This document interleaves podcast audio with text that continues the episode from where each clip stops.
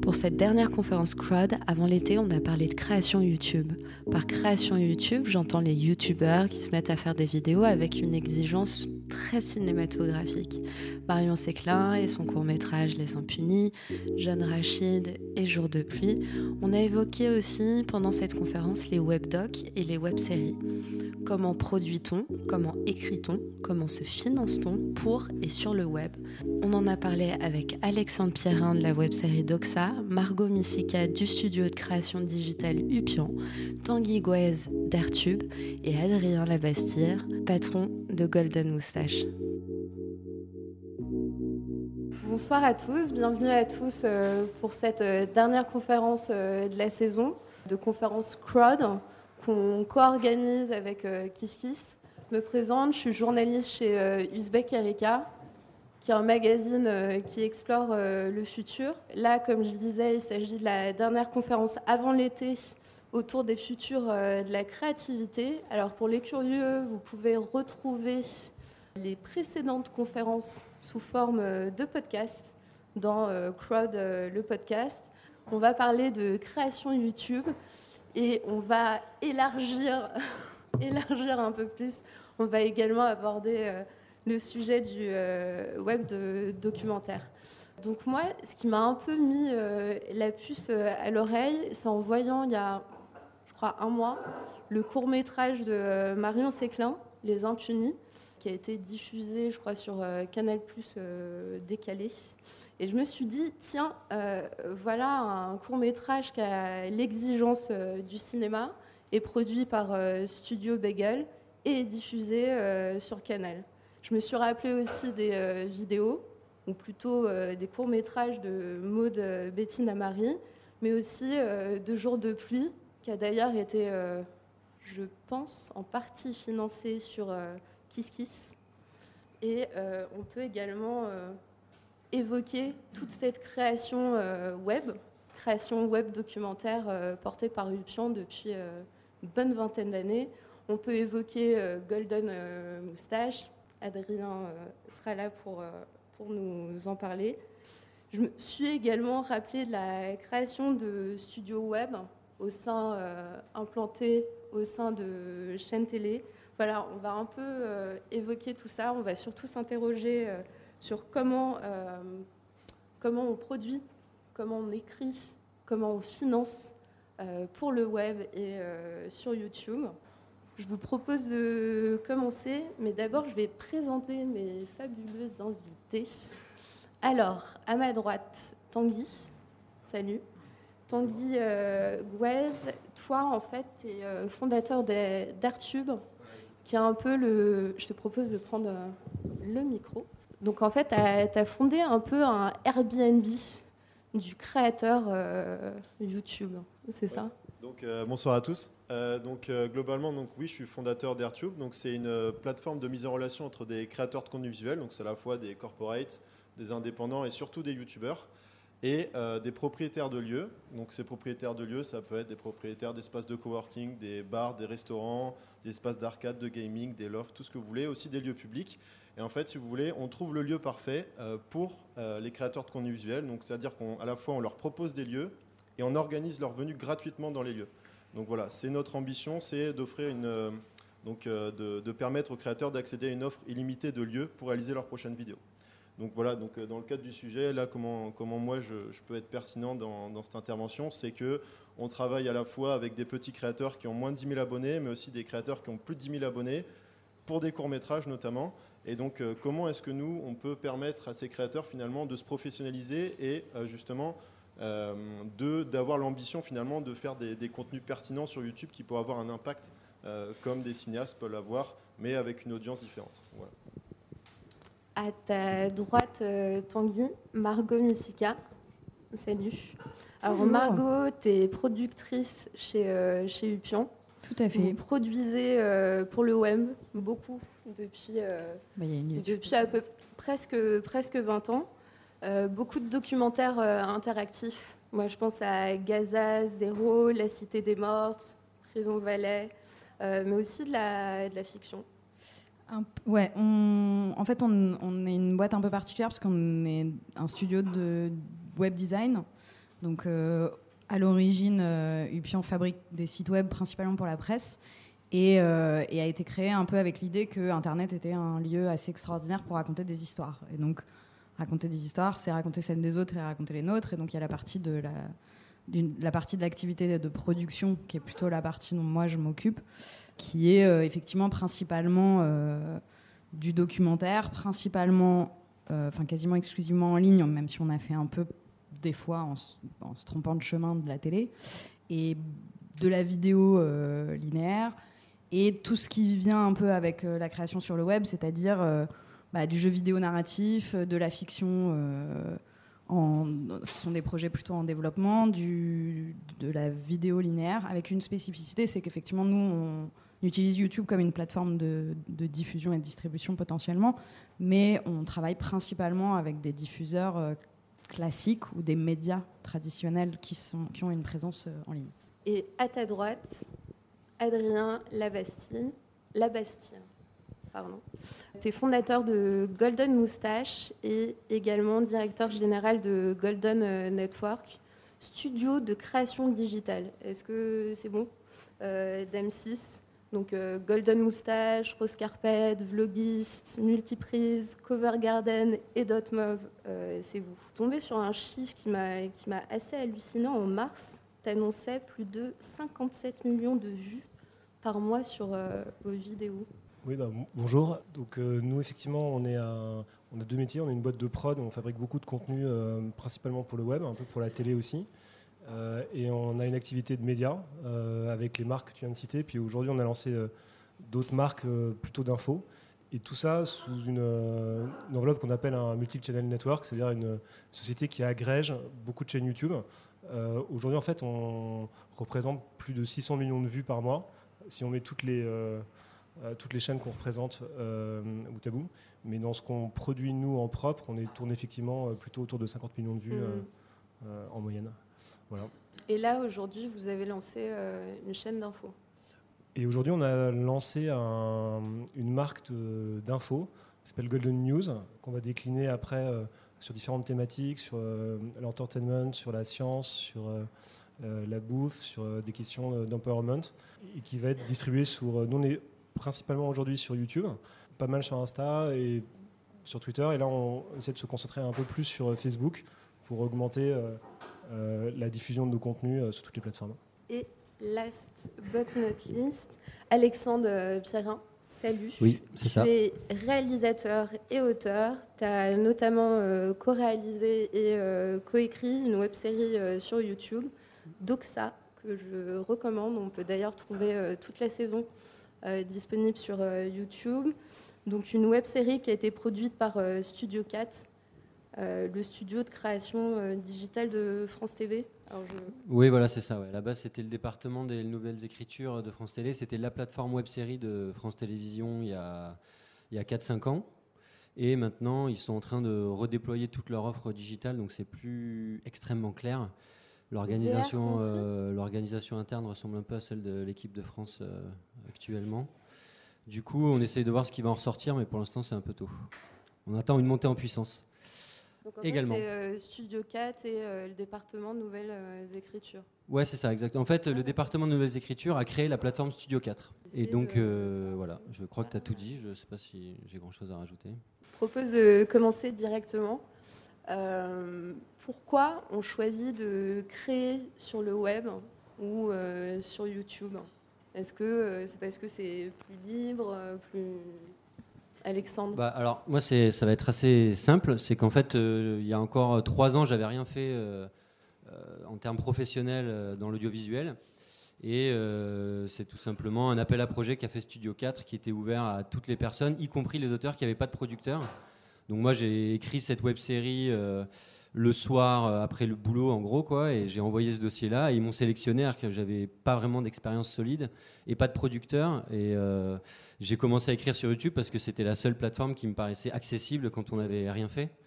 Et effectivement Studio 4 l'équipe de Studio 4 qui est donc de France Télévisions m'a confirmé que eux s'ils faisaient des web-séries, s'ils avaient créé Studio 4, c'était pour aller chercher des personnes qui n'étaient pas entre guillemets du milieu, qui n'étaient pas du sérail, qui pouvaient essayer d'amener d'autres imaginaires et ramener d'autres personnes, euh, soit pour qu'ils confirment sur YouTube, Mm. soit pour que derrière ils passent à l'antenne. Mais euh, c'était leur intention en tout cas. Quoi. Et toi, avant, tu avais, réalisé euh, Alors avant, j'avais fait quelques clips avec des amis, mais qui étaient diffusés de manière très confidentielle, fort heureusement. Je faisais de l'éducation populaire à l'écologie, parce que j'ai fait de- des études de sciences politiques, figurez-vous. Et, et en fait, je recherchais juste à savoir comment pouvoir transmettre des idées au plus grand nombre, comment essayer de faire partager un peu des visions du monde. Et j'ai naïvement cru pendant six ans que c'était la politique qui permettait de le faire. Et en fait, euh, rapidement, je me suis tourné vers euh, la fiction parce que je trouvais que c'était plus efficace pour arriver à casser des, des barrières. Adrien, euh, sur le sujet. Enfin, Golden Moustache, pourquoi avoir choisi euh, de créer sur le web d'abord? Ça, re- ça rejoint un peu le, ce, que, ce que tu dis. En fait, le, le moteur de, de départ, c'était qu'on avait envie de faire des vidéos euh, qui nous plaisaient, qui nous ressemblaient, de les faire rapidement, sans avoir, de, sans avoir trop de contraintes. Euh, en- à la fin, les contraintes, mais on va peut-être en parler, c'est plus que- du coup on a des contraintes budgétaires, mais on a une plus grande liberté créative. C'est un peu ça l'idée de- du web. Puis on s'adresse à des gens euh, qui sont plus jeunes euh, que le public télé et qui ont des goûts un peu différents. Et donc, euh, en, en gros, voilà, ça, on voulait faire un truc qui nous ressemblait, de- des contenus qu'on avait envie de voir. Margot Bah, il y, a un- peu la même idée de liberté. C'est vrai que pour avoir travaillé euh, un peu dans l'univers de la télévision traditionnelle euh, avant de commencer à faire du web, c'est euh, extrêmement normé, que ce soit en termes de, format, de ce qu'on a le droit et pas le droit de dire. Et- Ah non, il marche pas très bien quand même. Et surtout avec une notion de quel public. Enfin, tu parles de public plus jeune. Euh, Il y a aussi une idée de, euh, quand tu compares avec la télé, de médias de masse, et donc où tu dois parler au plus grand nombre, et donc bah, ce que tu peux dire est limité par le fait que euh, ce soit transgénérationnel et, transcatégorie. Là où, euh, où sur le web, tu peux quand même plus facilement cibler. Et après, euh, à Upian en particulier, et moi dans la démarche d'origine, il y avait aussi une, une idée qu'il y a énormément de choses que tu peux faire en ligne que tu peux pas faire à la télé, et notamment euh, bah, du participatif, euh, faire intervenir les gens, euh, faire réagir. euh, et, nous, un des trucs qui nous est cher, qui est la personnalisation, c'est-à-dire qu'à la télévision, bah, je reçois un message unique. Nous, on a travaillé sur beaucoup de projets dont, bah, en fonction de qui vous êtes, où vous le regardez, à quel moment vous le regardez, vous n'allez pas voir la même chose que, ce que votre voisin ou que quelqu'un d'autre. Donc il y a une, infinité de. il y a- une créativité énorme que permettent aussi les outils du web. Il y a- je ne veux pas balancer, mais il y a Cécile de la salle. Est-ce que tu souhaites euh, réagir euh, sur le sujet, Tanguy Donc, bah, je vais essayer, moi, je vais essayer à mon tour. Euh, du coup, euh, moi, mon avis sur le sujet, puisqu'on accompagne aussi donc des, euh, puisqu'on accompagne des youtubeurs, euh, comment est-ce que je vois YouTube? Moi, YouTube, je le vois comme euh, le média de demain. Euh, c'est peut-être trop globalisé, mais c'est du moins une plateforme, du moins le- la, la- la création de contenu visuel, c'est euh, vraiment le fer de lance euh, pour communiquer. Et euh, pourquoi créer sur YouTube Pourquoi se lancer? Donc, je rejoins totalement les avis qui ont été évoqués juste avant mais c'est une plateforme aussi où on peut se révéler, où avec peu de budget et peu de matériel, on peut se lancer. Et finalement, ce qui rassemble tous ces créateurs, pour les avoir côtoyés, avoir échangé avec eux, c'est que c'est des individus passionnés et qui sont capables de fédérer des gens autour d'eux, fédérer une communauté, chose qui est peut-être euh, indirectement plus difficile quand on va faire de la création euh, cinématographique sur des parcours qui sont totalement différents, où j'ai moins d'expérience. Mais euh, voilà, c'est vraiment une plateforme où on peut se révéler et on peut toucher une audience qui va être très engagée sur des formats qui sont totalement différents aussi. Donc des Alors- formats plus courts, par exemple. Si, euh, si on évoque euh, la forme, qu'est-ce qui change fondamentalement euh, dans la création pensée pour, euh, pour, le, pour le web, pour euh, YouTube?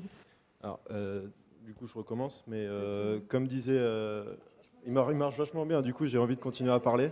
Euh, donc, comme disait Adrien, c'est des créations où on a beaucoup moins de budget, mais ça aussi, ça, ça- ça pousse à, à la créativité. Et donc, au niveau des formats, on est sur des formats qui sont beaucoup plus courts, et au final, les contextes où on va regarder des courts-métrages ou des vidéos sur, sur YouTube sont totalement différents que quand on va regarder une série sur Netflix ou la démarche pour aller voir un film finalement. Et donc, euh, donc au niveau des formats, ouais, c'est des formats qui sont beaucoup plus courts, beaucoup plus dynamiques, parce que euh, voilà, le public est beaucoup moins réceptif à des histoires qui sont beaucoup plus longues. Et euh, donc, il faut vraiment réussir à capter le public dès les premières minutes. C'est aussi ça qui change, c'est que sur YouTube, si vous n'avez pas l'attention du public sur les 30 premières secondes, vous n'avez pas du tout de, personnes qui restent regarder votre vidéo. Donc c'est des formats où il faut vraiment s'adapter. Mais j'ai envie de dire que c'est des, formats où il y a beaucoup plus d'amateurs et euh, où ces amateurs-là arrivent à transmettre leur passion et justement euh, voilà, créer un, lien avec le public qui est différent. Alors, euh, Alexandre ouais, moi je suis, je suis, je suis pas complètement d'accord parce que je pense qu'il y a des. Pourquoi les formats sont plus courts sur YouTube Premièrement parce que c'est moins cher de faire un truc de 3 minutes qu'en faire un de 90. Et ensuite, parce qu'on a moins le temps de perdre les gens en cours de route sur 3 minutes que sur 90. Mais après, il y a plein de possibilités de formats longs sur YouTube. Euh, d'ailleurs, on a vu beaucoup de YouTubeurs rallonger leur temps de, de, vidéo au fur et à mesure des années, aussi pour s'adapter aux algorithmes aussi. Hein, mais, euh, et euh, sur Doxa, par exemple, le, format indicatif de Studio 4, enfin, c'est pas indicatif, c'est juste que j'avais vu qu'ils faisaient des séries de 6 à 8 minutes. Donc quand j'ai commencé à écrire pour eux, je me suis dit bêtement, bon, bah, il va falloir que j'essaye de me calibrer autour de 8 minutes. Et en fait, très rapidement, le comité éditorial m'a dit, mais pas du tout. Écrit, et c'est l'écriture qui va décider le format définitif. Et au final, on a abouti à des épisodes de 16 minutes qui vont de 12 à 18 minutes, qui est un non-format complet pour Internet, et qui pourtant a un fort taux de complétion. Donc en fait, euh, il y a la place pour tout type de format sur YouTube. Et je crois que d'ailleurs, euh, Golden Moustache avait un peu ouvert euh, la voie avec Les Dissociés, où vous aviez fait un, un premier euh, moyen métrage de 1h15, 1h20 euh, qui, avait, qui a déjà dépassé les 7 millions de vues ou quelque chose comme ça Adrien Merveilleux. Euh, oui, absolument. On avait fait, c'était il y a deux ans ou trois ans. On avait envie, surtout les créateurs qui étaient derrière, ils voulaient faire l'équivalent d'un long métrage pour le web. On est parti de leur envie et après on a essayé de trouver le financement. Et ce, qui, ce qui a rendu le truc un peu acrobatique du coup. Euh, donc ils m'ont dit, écoute voilà, on a envie de faire euh, l'équivalent long métrage, on veut le sortir euh, en octobre, on était en avril, et est-ce que tu es prêt à nous soutenir? Moi j'étais enthousiaste, j'ai dit bah oui à fond, allons-y.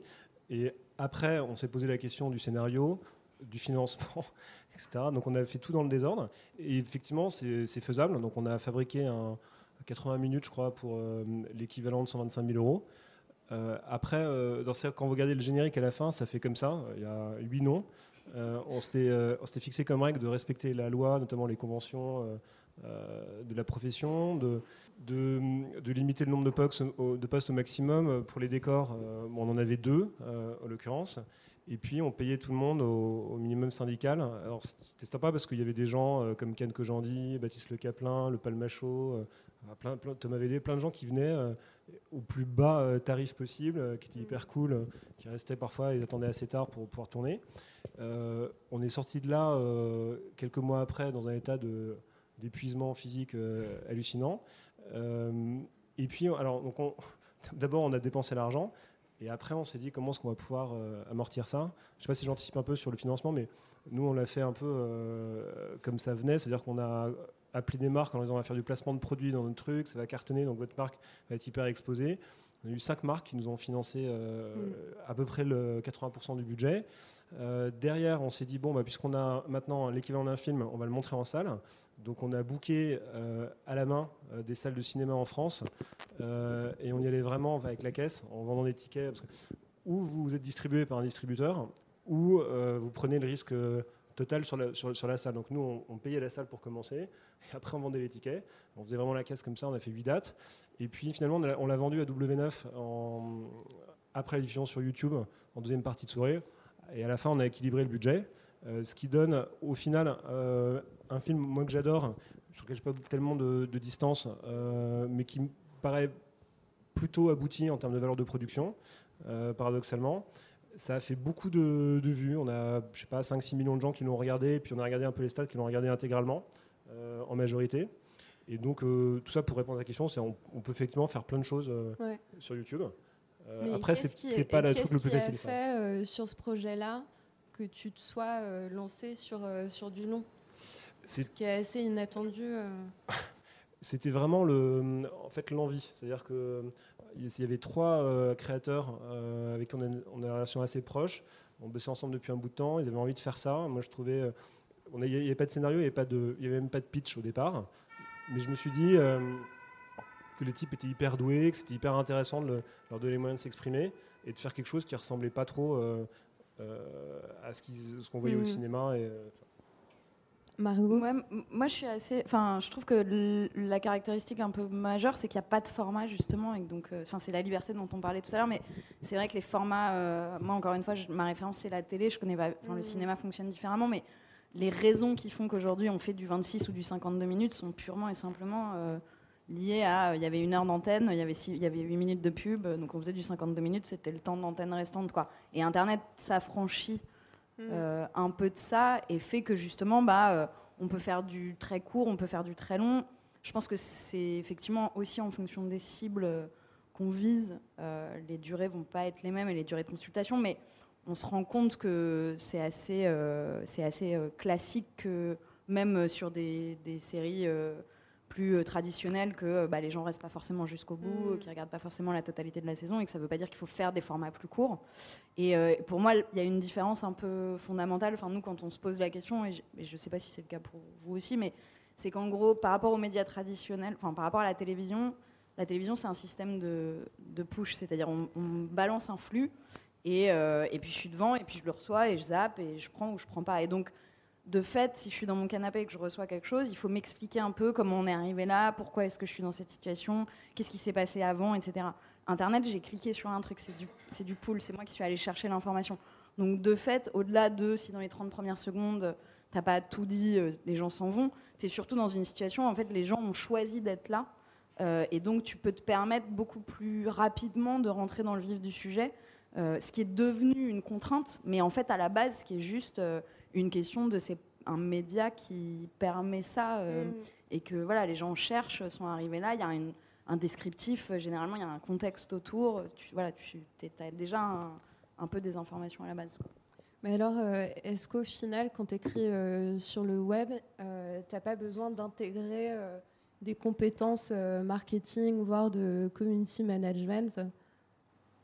Quand tu écris déjà Déjà à l'étape d'écriture Marketing, euh, du moins. Alors moi, euh, des compétences marketing, je serais bien en peine euh, d'en avoir de toute façon. non, c'est ce que, en fait, j'ai l'impression que c'est des, formules qui s'appliquaient déjà à la télévision. L'idée d'avoir une exposition qui soit rapide, on la trouve dans toutes les séries télévisées. Mm. Effectivement, avant c'était sur du 52, maintenant ça se fait peut-être sur 10 minutes, 15 minutes mais la structure en trois temps qui date en fait d'Aristote, euh, eh ben, en fait, elle est toujours actuelle, sauf qu'elle est condensée et qu'on on, est toujours dans des structures comme ça. moi, les seuls, euh, en tant que réalisateur, les seules contraintes que j'ai vraiment ressenties quand je suis allé sur euh, YouTube, c'était la taille des écrans. Je savais qu'on allait être regardé entre du mobile et de l'ordinateur. D'ailleurs, on a eu les premières audiences de Doxa. Euh, et effectivement, on a été regardé à 52% sur mobile et à 41% sur ordinateur et à 7% sur tablette. Donc c'est jamais des écrans énormes. Donc effectivement, tous les plans, euh, tous les plans larges, tous les plans d'ensemble, on a oublié.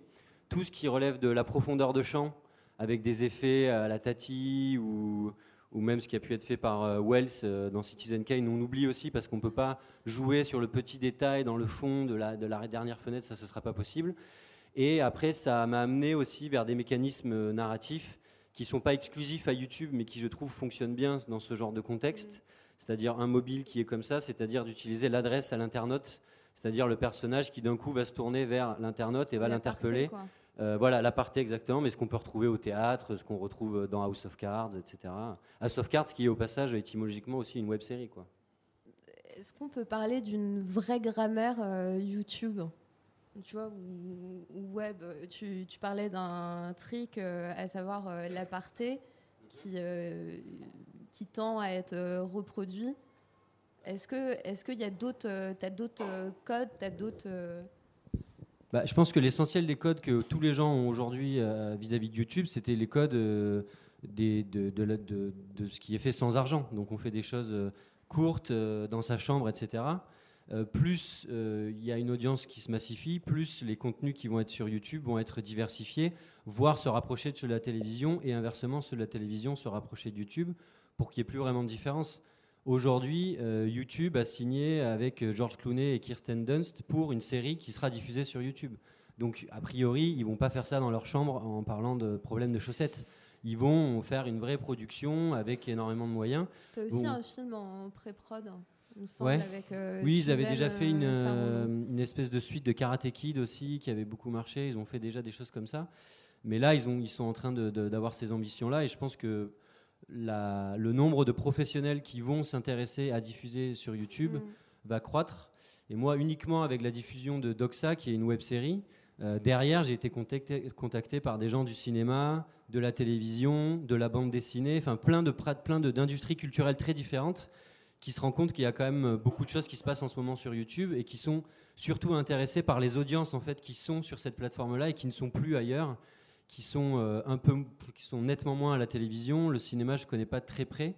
Euh, et donc, euh, c'est les fameux millennials. Nous, en l'occurrence, sur Doxa, on est sur une audience 18-34 ans, euh, qui est aussi une audience que cherche à rattraper la télévision. Donc, euh, c'est aussi ça qui peut intéresser beaucoup d'autres industries aujourd'hui, d'aller vers cette audience. Adrien, tu souhaitais euh, intervenir? Euh, non, je suis assez d'accord avec. euh, Réagir peut-être au- peut-être à l'histoire des codes d'écriture? Moi, je- j'ai l'impression que la- il y a- s'il y a une différence, c'est qu'en fait, en, en- nous, on produit quelques trucs maintenant pour la télé, c'est qu'en en télévision, mais je crois que tu le disais, c'est de parler à un public très large. euh, donc, euh, et, et puis, tu essaies d'être assez explicatif. Donc, euh, les premiers euh, sketch shows qu'on faisait, par exemple, on, il y avait- on nous disait, ah, c'est trop rapide, euh, réexpliquer la blague, puis amener la blague, puis réexpliquer la blague. On nous disait, en fait, c'est bon, les gens sont pas idiots, ils ont compris au premier coup. Et on disait, non, non, mais quand même, pour le, pour le public, c'est mieux si vous le réexpliquez euh, en détail. Ce qui, ce qui d'ailleurs- est vrai, parce que c'est une autre forme d'écoute, en fait. On est moins, on est moins actif que quand euh, on fait les démarches d'aller regarder quelque chose. Donc ça, c'est la différence principale. Mais après, tu as raison, le- la frontière maintenant entre la télé et le web, euh, euh, quand on voit les trucs qui, qui arrivent sur Netflix qui sont complètement euh, hallucinants. euh, Donc elle se passe euh, plutôt bien la cohabitation entre euh, la TV. Enfin, j'imagine, Adrien, tu vas me dire évidemment que oui, puisque Golden Network oui. et M6 et euh, Alexandre, pareil. Quoi, faut que je dise oui? Oui? Concer- Concernant quoi? Euh, Le concernant lien entre le la télé- mariage- Le mariage entre euh, Studio 4 et euh, Doxa. Ah, c'est un très très beau Euh, mariage. Très très beau. On est très contents. Personne n'est là de Studio 4. Ils sont partout. Mais euh, du coup, euh, oui, oui, ça se passe euh, plutôt bien. euh, je suis très content. Euh, je sais pas trop quoi dire de plus à ce je sujet. vais rester, je vais rester euh, au stade de euh, l'écriture. Et ça, euh, je pense, c'est un peu un, pas un fantasme de spectatrice, mais euh, euh, par rapport à ce gros mot, je vais dire un gros mot, user generated euh, content. Est-ce que on peut attendre une création web, une création YouTube? Est-ce que ça existe des créations participatives en fiction. hein, en fiction. Est-ce qu'on peut espérer atteindre euh, le fameux Graal de euh, la création participative euh, sur YouTube? C'est dangereux. Margot? Dès que tu approches du micro, c'est. Je vais réussir à tous les casser. Non, mais euh, le, le, enfin non, mais j'ai pas de réponse à la question. Pardon, c'était c'était, enfin, Kiss Kiss Bang Bang, enfin, le financement participatif. Après, euh, d'une certaine manière, la fabrication d'un objet audiovisuel, euh, il est quand même assez, enfin, c'est assez balisé. Il y a un, un ou plusieurs auteurs qui écrivent, et puis après il faut filmer, et puis après il faut monter, et puis après il faut mettre en ligne. Enfin, il y, a- il y a quand même une euh, le- je sais, je sais pas comment Si. ça fonctionne chez vous, mais, mais vas-y, je t'en prie. Bah, pour moi, il y a un domaine très clair où la, la- la création participative fonctionne bien autour de la fiction. C'est le domaine de la. bah, tu vois, quand je parle le micro, il fonctionne. Euh, c'est le, le domaine de la fanfiction. Donc tout ce qui est, euh, par exemple, tout ce que peuvent faire les fans de Star Wars, ils ont créé, par exemple, ils font des- des films qui s'appellent Star Wars Uncut, où ils recréent les épisodes, les films de Star Wars qui durent deux heures et demie, enfin qui durent deux heures à peu près, et euh, ils vont se répartir chacun 10 secondes de la séquence du film euh, aux quatre coins du monde et ils vont en fait euh, bout à bout arriver à, reco- à reconstituer l'intégralité du film de Star Wars. Alors il y en a qui vont le faire en animation, il y en a qui vont le faire en se déguisant, il y en a qui vont le faire euh, dans un bar avec des bières qui se parlent, etc. Et ils vont, utiliser la bande, son du film. Donc ça, permet d'avoir toujours cette continuité là. Et ça, c'est une forme de création collective, mais qui est rendue possible par deux choses. D'une part, c'est qu'il y a une, une, franchise de base qui est extrêmement forte et qui fait qu'il y a un scénario qui est déjà écrit, en fait. Donc, il y a quand même un liant qui est déjà là. Et c'est une communauté qui est très, très, très, très forte, très rapprochée, sur laquelle Lucasfilm travaille. Mais après, vous avez d'autres domaines, comme par exemple euh, dans les jeux vidéo. Tous les fans de jeux vidéo qui font des machinima et qui, à partir de, euh, des, moteurs de GTA, etc., recréent des fictions mm. euh, de manière spontanée et décentralisée, c'est assez, assez impressionnant. Quoi. As quand même, enfin, je sais pas si c'est le cas chez, Golden, mais il y a quand même aussi un effet où les créateurs YouTube, moi j'ai entendu plusieurs fois des gens dire ça, que bah, à un moment donné, la ta communauté influence ce que tu va faire ensuite. Alors, je sais pas si c'est vraiment du user-generated content, mais YouTube est du user-generated content. Les créateurs euh, dont on parle, euh, à la base, ils ont fait ça un peu euh, tout seul dans leur coin ou avec des potes, et puis c'est devenu plus professionnalisé. Mais, mais tu as quand même un effet de. bah, tu as des gens qui attendent quelque chose de toi, qui ont un avis sur la question, qui vont du coup te dire bah, ça, on n'aime pas, donc tu arrêtes de le faire, et donc, d'une certaine manière. avoir aussi un effet sur, sur ce qui est fabriqué par les gens par la pression de comme euh, les groupes de musique qui ont des fans et où les fans disent ça c'est de la merde, on n'écoutera pas. Euh, bah, tu as la même chose avec les créateurs. Adrien, ouais, C'est vrai, c'est euh, bon. Maintenant, nous, ça fait 5 ans qu'on fait ça, donc c'est un peu habitué au truc. Mais au départ, il y a une petite angoisse à chaque fois qu'on publie une vidéo de ce qui va surgir comme commentaire ou comme appréciation. Et il y a des moments où effectivement, c'est pas très marrant parce que les gens disent que c'est de la merde ce que vous faites, euh, ils le disent beaucoup, euh, donc on en tient compte. Et, c'est paradoxalement le truc qui est assez sympa sur YouTube euh, et sur les autres plateformes d'ailleurs, c'est le côté participatif, c'est-à-dire que les commentaires parfois sont très très marrants. Il y a une vraie espèce de co-création à plusieurs. Et puis du coup, comme on commence à connaître un petit peu la, la communauté auquel on s'adresse, on finit par glisser des trucs pour les gens spécifiquement parce qu'on sait que ça va leur faire plaisir, mettre des easter eggs, des trucs comme ça. Et, euh, c'est vrai que c'est assez sympa, cette espèce de jeu. Donc, euh, euh, il y a des gens qui sont hyper, hyper doués là-dedans. Willem, par exemple, sur Facebook, le mec est arrivé à un niveau de maîtrise de ça qui est, assez fascinant. Et c'est vrai que c'est amusant d'essayer de, comprendre comment le truc a été conceptualisé. C'est une sorte de, jeu de piste. donc, nous, on, essaie de faire attention à ça. Et je me souviens, mais c'est une vieille histoire, mais au tout début, quand on avait lancé notre truc, on été arrivé à 100 000 euh, abonnés sur YouTube. Et puis il y avait cette règle, je ne sais pas si c'est toujours le cas, de règle un petit peu de, courtoisie qui consiste à remercier sa base d'abonnés quand on arrive à un certain seuil, hein, comme ça. Et donc 100 000, nous, ça nous paraissait énorme. Et donc on avait fait une soirée spéciale en live sur YouTube. Et donc pendant 10 euh, heures d'affilée, on avait décidé de remercier les abonnés de la chaîne un par un, euh, en plan fixe. Donc c'est un, grand moment de cinéma, c'est-à-dire qu'il y a un mec qui lit une liste en disant merci à, à Zozo66 pour sa participation, merci à Dragon52, comme ça pendant 10 heures d'affilée. Et euh, nous-mêmes, au bout d'un moment, on, s'est un peu lassé quand même du, truc, donc on a été se coucher. Et le lendemain, les gens disaient, mais ça serait sympa que vous uploadiez le contenu. Je me suis dit, ok, après tout, s'il y en a qui ont envie de revoir le truc, pourquoi pas. Donc, et on n'avait pas réussi à mettre les 10 heures d'affilée euh, du truc, on avait mis que 9 heures. Et donc les gens ont commencé à se plaindre en disant, c'est dégueulasse, il manque une heure du truc. Et alors, nous, on s'est dit quand même, euh, va bien être sympa, moi peut-être pas passer la journée à leur mettre la dernière heure du botamondin, euh, mais les, commentaires se sont fait plus insistants, euh, et puis on sentit qu'il y avait un problème, donc il fallait vraiment euh, trouver une solution Je sais pas technique. Si c'est ta génération, mais ça me fait penser au générique du Club Dorothée. Ah tu sais où tu as les noms des, des, Ouais, exactement. Ah oui, exact. Mais la référence. membre du Club Dorothée. Ouais, il fallait avoir la carte. on ne disait pas aux enfants. Ah, d'accord. Et bref, on s'est dit à ce moment-là que euh, en fait, la compréhension et le respect de sa communauté, c'était euh, quasiment un des trucs les plus importants quoi, dans, la, création de contenu. En matière de diffusion euh, hors, hors, web, tu souhaitais ajouter quelque chose, Alexandre? Ouais, mais c'était pas. Bon, allez, je vais le faire. Allez, hop. non, en fait, c'était pour dire qu'une fois de plus, Internet réactivait des, des, habitudes qui étaient déjà présentes avant. C'est-à-dire que Gigi euh, Abrams, quand il écrivait Lost, était très attentif à ce qu'il pouvait lire sur les forums et il s'est servi des retours des internautes sur les forums pour faire avancer sa fiction. Et même si on remonte plus haut, euh, il y a beaucoup d'auteurs qui publiaient leurs romans sous forme d'épisodes dans des journaux, comme Dostoïevski, euh, comme Dumas ou Dickens, par exemple. Il y avait une étude très intéressante qui avait été faite sur un livre de Dickens, où on voyait qu'en fonction du journal qui avait publié son histoire, il l'écrivait pas de la même manière. Et donc il y avait une histoire qui avait été commencée en Angleterre et qui, s'était terminée avec un journal américain.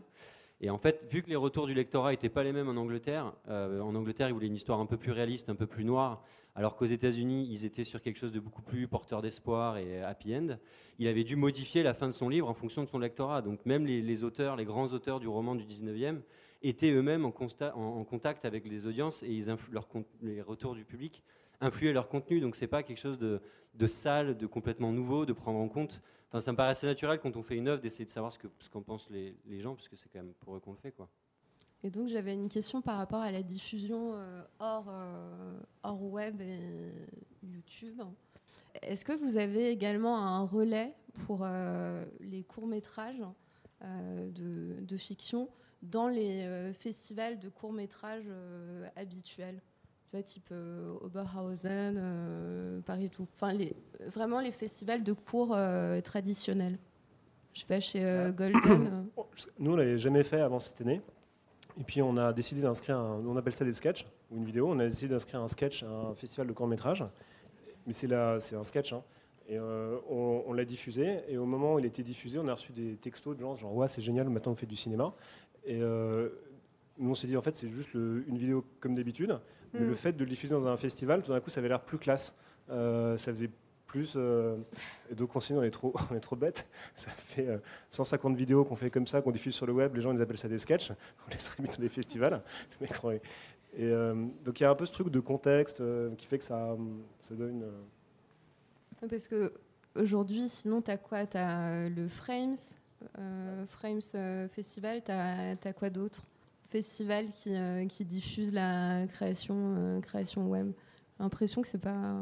Il n'y en a pas énormément. Margot Non, mais en fait, t'as- t'as- enfin, quasiment tous les festivals euh, traditionnels et ceux qui ne l'ont pas encore euh, sont, fat- enfin, sont un peu à la- à la- en retard, euh, ont des catégories euh, nouveaux médias, mobile, web, euh, ce que tu veux, mais tu as le corner euh, à Cannes, alors c'est très marginal et c'est tout petit et c'est le- les, les enfants euh, qui vont jouer dans la cour de récréation pendant que les grands font euh, de Ouais, la- j'ai du vrai business. un peu, euh, Mais ouais, ouais, c'est complètement quoi, ghettoisé. mais tu as assez peu de. Enfin, il y a, y y assez peu de festivals exclusivement là-dessus qui se sont créés. Et donc, tu as. Bah, moi, je connais beaucoup mieux sur les festivals de documentaires, mais tous les grands festivals de documentaires internationaux ont des, des, le départements. euh, aujourd'hui. Le Sunny euh, qui est en train d'avoir lieu, euh, le Sunnyside à La Rochelle, a un- un des- un- une partie un peu de nouveaux médias assez développée. Euh, L'IDFA à Amsterdam a un, un truc très très très important euh, sur la création numérique. Euh, tu as des festivals de, court de fiction type Angers, type, Mm. qui, ont, qui se sont intéressés assez tôt à Donc la création numérique. en- Ah oui, ça fait, un- ça, fait- ça Ouais. fait un petit moment. Après, c'est ce que tu dis, c'est assez marrant, c'est pas les mêmes circuits en fait. C'est pas les mêmes circuits de financement, euh, c'est pas les mêmes circuits de diffusion et c'est pas les mêmes circuits de, de projection et de. euh, et effectivement, ça fait plus, euh, plus classe. Ouais. Euh, et mais après, moi, c'était un des trucs que je trouvais un peu enfin, perturbant et intéressant, c'est qu'au CNC, euh, le, le département qui CNC Talent dépend de- du même département que le court métrage et pas de l'audiovisuel. Donc c'est effectivement c'est un peu le, le- une nébuleuse euh, qui est un peu technique, mais qui dit effectivement que euh, c'est un, c'est un- un des- postulats du CNC dans cette démarche, c'était de dire en fait maintenant bah, les jeunes créateurs, c'est là qu'ils vont faire leur court métrage. Et, euh, et les circuits traditionnels sont peut-être moins souples et, et moins adaptés à faire des trucs hors cadre, euh, un peu barrés. euh, et donc, euh, voilà, si tu as envie de créer et que tu n'es pas du sérail, comme tu disais, tu vas plus spontanément aller sur YouTube parce que c'est aussi quand tu es jeune, là où tu consommes l'audiovisuel, enfin, tu vois, des, des, des festivals de courts-métrages ou de. Enfin, les gens, il y a moins de gens, quoi, que sur YouTube. Et alors, euh, si on parle euh, nerf, nerf de la guerre, comment on finance aujourd'hui euh, cette, cette création? Par essence euh, gratuite Non, mais si on, si on regarde les revenus euh, publicitaires générés euh, sur le web, Mal. vous devriez euh, être riche. Très, Donc, très mal. Comment on fait? Comment vous Bah, mal. Non, Mais encore. Non, mais les revenus publicitaires sur le web, c'est. C'est. C'est. C'est. D'accord. Euh, bah, du coup, je peux peut-être intervenir de ce côté-là. Euh, bah, comme il faut l'être pour, euh, pour la création de contenu visuel, il faut être créatif. Pour se financer et survivre, il faut aussi être créatif. Et je pense que beaucoup ont su le faire. Il y a une grosse nuance aujourd'hui entre les très gros créateurs qui arrivent à générer des millions. ça, je pense qu'on ne peut pas se mentir de ce côté-là. Et les petits créateurs, c'est beaucoup plus difficile pour eux parce qu'ils sont moins pertinents, ils ont moins d'impact, ils ont moins d'audience parce que finalement, oui, Aujourd'hui, euh, ouais, c'est la pub qui a derrière les vidéos. C'est comment est-ce qu'on peut intégrer des éléments qui peuvent toucher une cible de client type euh, d'une marque, d'un lieu. Euh, et typiquement, ben, je pense que tu en parleras mieux que moi certainement pour réussir à, se financer sur, sur le web. Mais par exemple, on parle de financement pour vivre, mais aussi pour créer. Et je pense que donner accès aux créateurs les mêmes moyens que ceux qui font du court métrage à un niveau plus professionnel et accompagnés par des organismes aussi plus encadrés, c'est aussi important. Par exemple, euh, AirTube. Ce n'est pas un placement de produit, mais euh, si on peut le faire exactement. Bah nous, typiquement, c'est notre volonté à la base, à l'origine, donc ce projet-là que je mène, de donner accès au lieu à tous les créateurs de contenu visuel. Je pense que ça me semble indispensable. Euh, c'est pas du tout une ambition business, c'est juste que moi je me suis dit ok, je vais me lancer sur YouTube, je veux faire de la vidéo. je trouve que voilà, quand je suis, je suis, derrière, je suis devant mon mur blanc dans ma chambre, je pense pas qu'on peut se dire qu'on peut se suffire à rester dans sa chambre pour faire sa vidéo en fait. Je pense qu'on peut, euh, on doit avoir accès à tous les types de lieux pour stimuler notre créativité et aussi pour, euh, pour l'ambition de créer des vrais courts-métrages, des vraies vidéos, de la fiction ou tout ce qu'on veut. Euh, aujourd'hui, je pense que c'est indispensable. Mais après, cette dimension de financement, nous, par exemple, dans le cadre de nos vidéos, les créateurs qu'on accompagne, selon que le créateur ait plus de 10 000 abonnés ou moins de 10 000 abonnés, tout de suite, quand on va voir un propriétaire de lieu pour le faire venir, ça n'a pas du tout la même valeur, ça n'a pas du tout la même signification. Euh, donc je pense que euh, aujourd'hui, euh, les créateurs méritent d'être accompagnés et, je pense que c'est des talents qui, qui, ont tout leur place sur le web. Et donc c'est aussi une intelligence qu'il faut avoir dans le brand content. Et donc quand on parlait de cette compétence marketing qu'il faut peut-être avoir dans l'écriture ou du moins dans le comment est-ce qu'on va penser sa vidéo, peut-être qu'aujourd'hui le créateur 2.0 c'est ce qui doit c'est ce qui doit être en fait. C'est ce qui doit être pour exister, vivre et survivre sur le web et euh, pour créer du contenu pertinent. Donc c'est à la fois allier voilà, de son identité personnelle, son scénario, son contenu, mais aussi tout ce qui va autour pour euh, financer finalement sa vidéo. Donc aujourd'hui, ben, je pense à bah, Golden Moustache par exemple, euh, Studio Bagel. on peut penser aussi aux Parasite qui ont un succès qui est aussi différent avec des contenus différents. Mais voilà, c'est des choses qui sont présentes et qui financent avec du placement de produits, du placement de lieux ou du placement de toutes ces choses-là. Mais il faut être aussi intelligent et agile dans cet environnement-là qui est un peu plus business mais qui ne doit pas dénaturer non plus la création. Voilà. Adrien. Ouais, bah c'est exactement ça. Et en fait, vous avez le choix de où d'aller euh, en télévision, dans le cinéma, où le, le, mécanisme de financement sont assez euh, encadrés et établis. Alors, c'est beaucoup plus difficile de convaincre euh, les gens, ça prend du temps. C'est un petit peu ça le truc. si, vous, si, vous, avez un projet qui coûte très cher, qui est très ambitieux, et le cinéma, c'est un mécanisme de financement assez long et assez difficile. La télévision, c'est plus rapide et c'est des budgets qui sont moins importants. Et puis si vous voulez plus vite, avoir plus de liberté, il y a le web, mais ça va demander une agilité euh, en termes de financement euh, assez importante. C'est-à-dire qu'il y a la pub, ça rapporte un peu d'argent. Euh, souvent on dit, vous faites un million de vues, vous gagnez 1000 euros. C'est peut-être un peu moins que ça d'ailleurs maintenant, mais vous faites le calcul rapidement. C'est-à-dire que vous faites un, sketch, ça, coûte entre 5, 10, 15, 20 000 euros.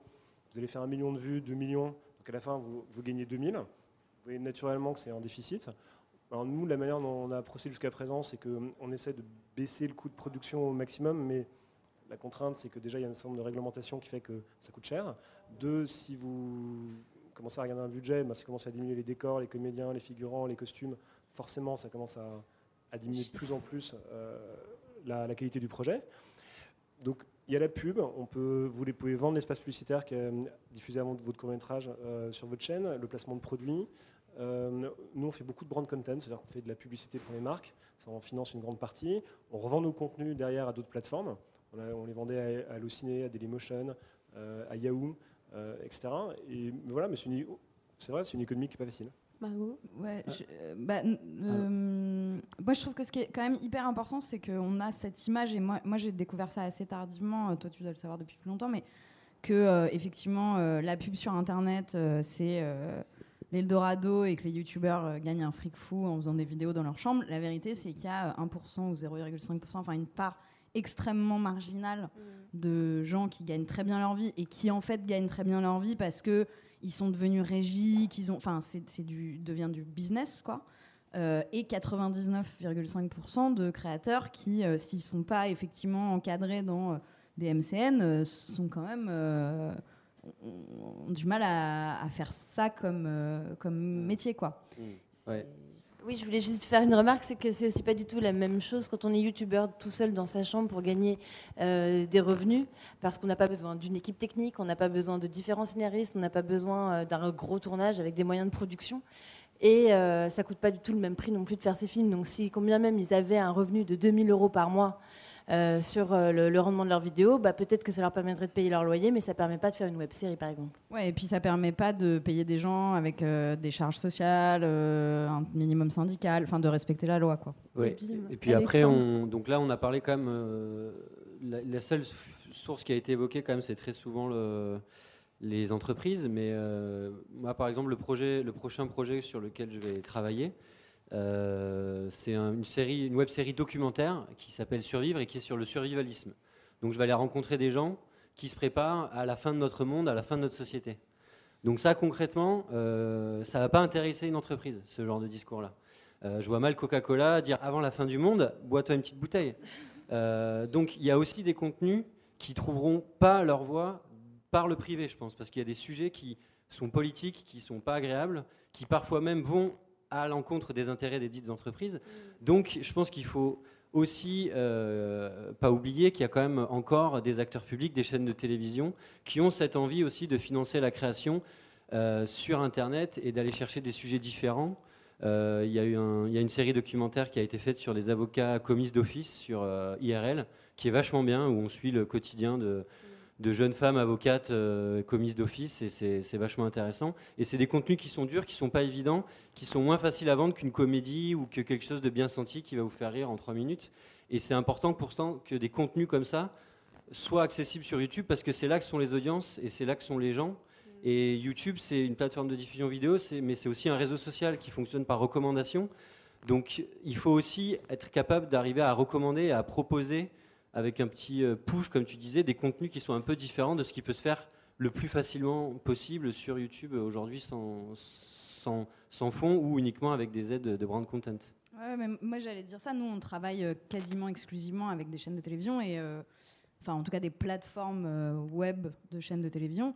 Et je rajouterais à l'international. Moi, je fais aujourd'hui la production de documentaires en ligne euh, quasiment euh, toujours, euh, il y a deux, trois diffuseurs dans deux, trois pays du monde qui permet à la fois d'avoir des budgets un peu plus conséquents et d'agréger des audiences aussi. C'est-à-dire que tu dis le documentaire, ça va pas intéresser une marque, mais les audiences sont pas les mêmes. Quand enfin, je connais pas les chiffres de commis d'office, mais c'est pas du 6-7 millions. Enfin voilà, le sketch est quand même un truc qui est assez, comme l'entertainment versus le documentaire dans le, dans le, dans le classique. Donc effectivement, c'est la question de savoir euh, comment tu finances des, des, programmes euh, qui sont nécessaires euh, sur des sujets, enfin qui sont nécessaires, qui sont du documentaire et qui va vont peut-être faire des audiences un peu moins importantes, bah, notamment en les agrégeant. Et Internet permet effectivement d'agréger à l'échelle internationale des audiences de niche et du coup d'avoir des audiences beaucoup plus conséquentes pour les différents diffuseurs, nous avec lesquels on travaille sur des sujets plus chiants. Garde. Garde le micro, euh, Margot. J'ai une question pour toi. Euh, je crois savoir que tu sièges à la commission, tu es membre euh, de la commission CNC Talent. Quel genre de projet émerge de ce que tu as pu voir parmi les différentes candidatures? Je ne sais pas si on a le droit d'en parler, si.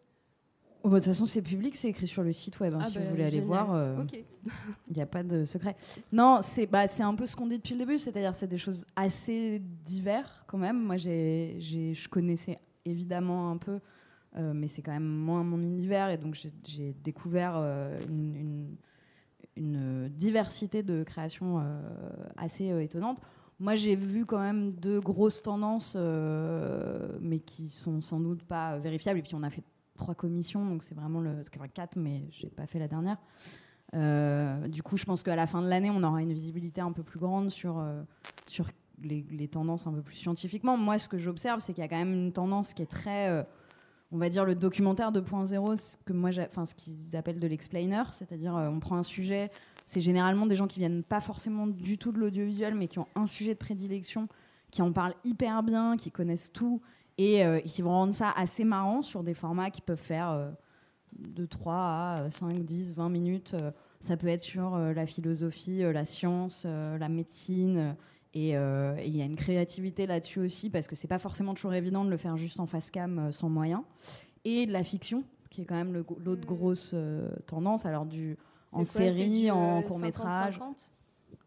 Euh, je sais pas, Cécile pourra répondre beaucoup plus facilement que moi à cette question. On te posera la question. Euh, non, mais tu dois avoir 10-20% d'autres choses. Tout à l'heure, on évoquait euh, en préparant les parasites qui, sont partenaires de. Comment ça s'appelle déjà ThinkViewer Thinkerview. Qui font. tu as, des gens qui font justement du très très long. sans coupe, en disant bah tiens, il y a un mec, on va l'interviewer pendant une heure et demie et vous allez voir l'intégralité de l'interview. Donc tu as aussi une tendance un peu de qu'est-ce qu'on on n'est pas contraint comme à la télévision. Donc euh, on peut faire euh, du très long et euh, ça coûte entre guillemets pas beaucoup plus cher. En fait faire une interview d'une heure ou faire un montage de trois minutes il n'y a pas de coût mm. supplémentaire. Donc on va vous mettre du très long et puis on va avoir très peu de gens qui vont regarder tout mais ça va être des vrais fans et des gens qui sont super intéressés par le sujet. Donc l'audience est beaucoup plus qualifiée. Donc tu dois avoir, je sais pas, je dirais 10-20% de choses un peu hybrides comme ça, de concerts, live, de trucs euh, très particuliers et assez exceptionnels. Et après, euh, je sais pas, ouais, ça doit être euh, moitié-moitié, je dirais.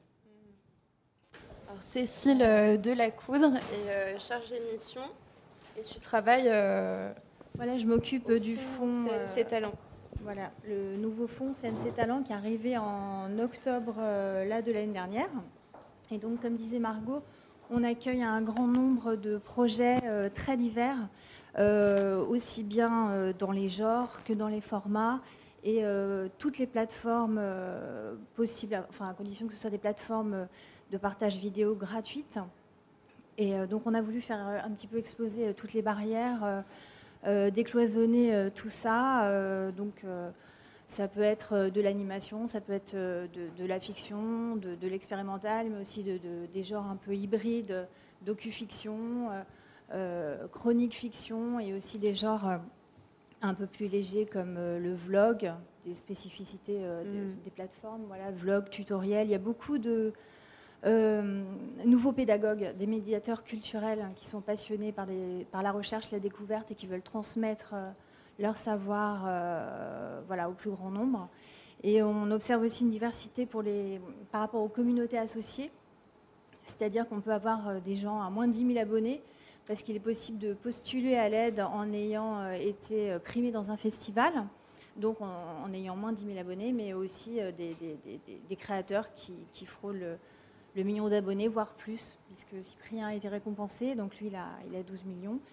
Et voilà, grande diversité. Et aussi en format, c'est-à-dire on peut aider un unitaire d'une minute à des mm. heures à également une série web et également des chaînes. On aide les chaînes. Et, je crois que j'ai tout dit. Et je crois que vous avez un appel à projet qui court jusqu'au 20 Alors, Exactement. Donc, euh, en complément euh, de, donc, du crowdfunding et de tous les financements dont on a parlé, la monétisation, les sponsors, les entreprises privées, euh, les dons, les mécénats, les diffuseurs, la monétisation, voilà. Euh, donc, euh, il y a le financement, il y a le, il y a le fonds du CNC.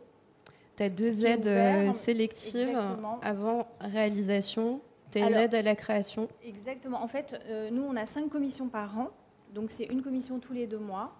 là, la, la, la, session actuelle, elle se termine le 20 août pour une, pour une commission euh, le, 11 septembre normalement, et vous avez les résultats tout de suite, et vous êtes euh, réglé, enfin, les virements sont très rapides. Voilà, et donc on a deux aides. Non, mais c'est un changement quand même au niveau de la temporalité parce que c'est pas toujours le cas. Voilà. On a voulu vraiment s'adapter euh, aux us et coutumes des plateformes et tout est en ligne. Donc vous mm. pouvez, c'est hyper facile via un formulaire en ligne. Vous avez juste un pitch vidéo à faire de 3 minutes euh, et, bien sûr donner un plan de financement et un budget euh, avec le, pitch vidéo, vous allez présenter tout votre projet. Pour reparler des aides, effectivement, on a une aide qui s'appelle l'aide à la création, qui est une aide projet ponctuel. Donc, comme je disais tout à l'heure, projet unitaire, sériel. Et puis la deuxième aide, c'est l'aide à la chaîne. Voilà. La première, elle est plafonnée à 38 000 euros. Il faut avoir 10 000 abonnés minimum ou avoir été primé dans un festival. Et la deuxième, l'aide à la chaîne qui est un peu plus structurante, un peu plus... Euh, Jusqu'à 50 000 euh, euros, je lis, pour les créateurs vidéo ayant 50 000 abonnés, minimum. Voilà, c'est ça. Ah oui, euh, c'est-à-dire que pour un... Voilà, nous, on ne va pas pouvoir, en tant qu'établissement public, aller au-delà de 50% de votre budget. Mais bon, ça, c'est des règles, on va dire, européennes, c'est un peu classique, mais il faut faire attention. Enfin, si vous proposez un budget de 40 000, il ne faut pas demander 30. Vous pouvez demander que jusqu'à. Vous pouvez, voilà, c'est ça. Bah, merci beaucoup. On l'a évoqué euh, assez rapidement. Euh, cette fameuse euh, taxe YouTube qui pousse YouTube, Amazon Vidéo, Netflix et Twitch à payer une taxe sur leur activité publicitaire. Est-ce que ça suffit? Bah, On ne sait pas parce que pour l'instant, on ne sait pas vraiment combien ça rapporte comment on peut savoir si, comment ça, si ça suffit ou pas euh, Non, ce serait bien qu'ils commencent par payer leurs impôts euh, en Europe. ce serait pour un bon début. Donc euh, après, il y, a pas mal de, discussions, notamment à l'échelle européenne, au-delà de, la, taxe sur les services de vidéo. Il y a une directive SMA qui est en train d'être discutée je, pense qu'on est dans un moment assez. Euh, enfin, on va voir ce qui se passe. Euh, Charnière. Ouais, on va voir ce qui se passe à la rentrée, mais euh, normalement le numérique hein. devrait être mieux financé, mm. et notamment à travers effectivement les diffuseurs publics pour commencer, qui, qui l'ont fait un peu à leur échelle et, et qui devraient le faire beaucoup plus significativement dans les mois qui viennent. Euh, et effectivement, avec euh, des obligations, pas seulement d'investissement, euh, il y a des grosses discussions sur les obligations de mise en avant. Est-ce que Netflix en France devrait mettre en avant comme les diffuseurs classiques, être soumis, en gros, est-ce que les plateformes de vidéo à la demande devraient être soumis aux mêmes obligations que les diffuseurs pour qu'il n'y ait pas de distorsion de la concurrence et donc devoir avoir 30% d'œuvres françaises et 50% d'œuvres européennes. Donc c'est un peu les, les, débats qui ont lieu en ce moment sur l'obligation d'investissement. C'est-à-dire, je suis. Euh, aujourd'hui, un, gros problème. On n'arrête pas de parler de YouTube, mais en vrai, aujourd'hui, quand on dit c'est super d'avoir 1000 euros par mois sur YouTube euh, qui arrivent euh, de publicité, la vérité, c'est que YouTube prend 1000 euros et les ramène dans un paradis fiscal, en gros, pour la faire très,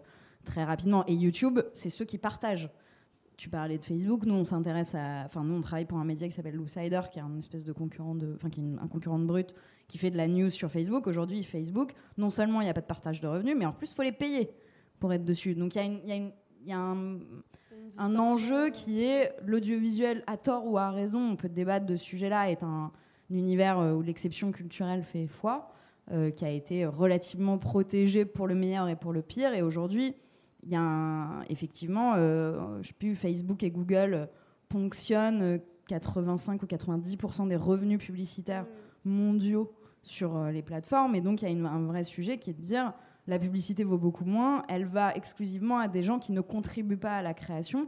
Et donc, d'une certaine manière, bah, quand un France Télévisions ou même quand un Golden Moustache met euh, de, une vidéo en ligne sur YouTube, il donne purement et simplement 50% de sa, sa valeur ajoutée à une, à une marque, à une entreprise euh, qui ne paye pas ses impôts en Europe et, euh, et, qui ne contribue en aucun cas à la création de quelque manière que ce soit. Donc non, c'est pas suffisant. Après, est-ce qu'on a le pouvoir de les contraindre? Euh, C'est notre question.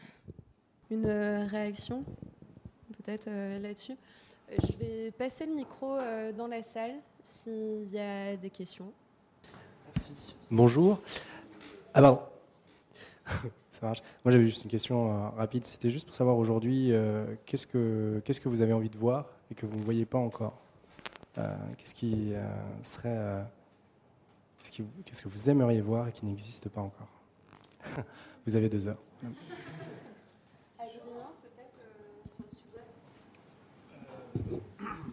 Est-ce que tu en vois passer des projets pour être honnête, moi je trouve qu'il y a pas mal de trucs sympas à voir déjà.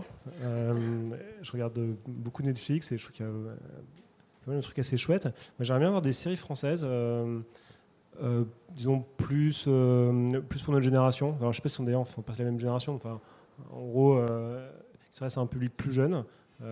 J'aimerais bien avoir des trucs comme, comme Misfits dans une version française ou ça me ferait marrer de voir l'équivalent d'un Breaking Bad avec des Français. Quoi. Des, le genre de série qu'on aime bien. Euh, euh, je pense qu'il y a des trucs qui n'arriveront pas. ça me paraît compliqué de voir l'équivalent de Game of Thrones en, version française, juste pour des questions de financement, parce que c'est vraiment très cher.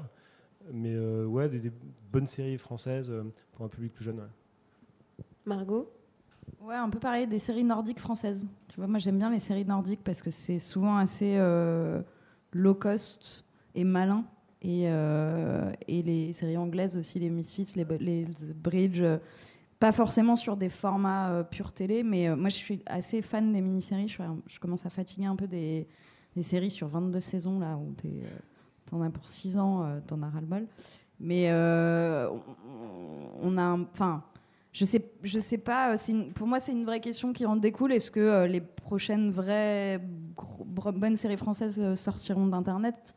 La télé a eu du mal à se, je trouve, à s'emparer de ce format. Ils ont, tout est très très long et très très compliqué pour faire de la fiction euh, à la télévision et en même temps faire du 6 euh, fois une heure ou du, euh, ça, demande des moyens quand même assez assez conséquents. Mais c'est bien comme réponse. Je fais comme lui, comme lui, pareil. Bah, moi, tout simplement, est-ce que j'aurais un avis sur ce que j'aimerais voir? Moi, ce que j'aimerais voir, c'est ce que je ne vois pas encore. Euh, c'est-à-dire plus d'amateurs, euh, plus d'amateurs et mieux diffusés. Euh, c'est-à-dire qu'aujourd'hui, en baladant sur YouTube, j'arrive à découvrir beaucoup de contenus qui sont super intéressants sur des formats qui peuvent être très courts ou plus longs. Et, en fait, justement, que ce par hasard, il n'arrive plus par hasard et on me le propose. C'est-à-dire qu'aujourd'hui, on me propose beaucoup de contenus que tout le monde regarde déjà beaucoup. Moi, j'aimerais avoir l'opportunité de ne plus avoir à découvrir, mais que ces contenus amateurs viennent à moi, en fait. Ce qu'on peut dire naturellement, mais je trouve que c'est pas encore assez euh, diffusé. Bon, il y a encore cette, cette notion de, de, financement, de publicité, tout ça. Mais voilà, plus de contenu amateur, mieux diffusé.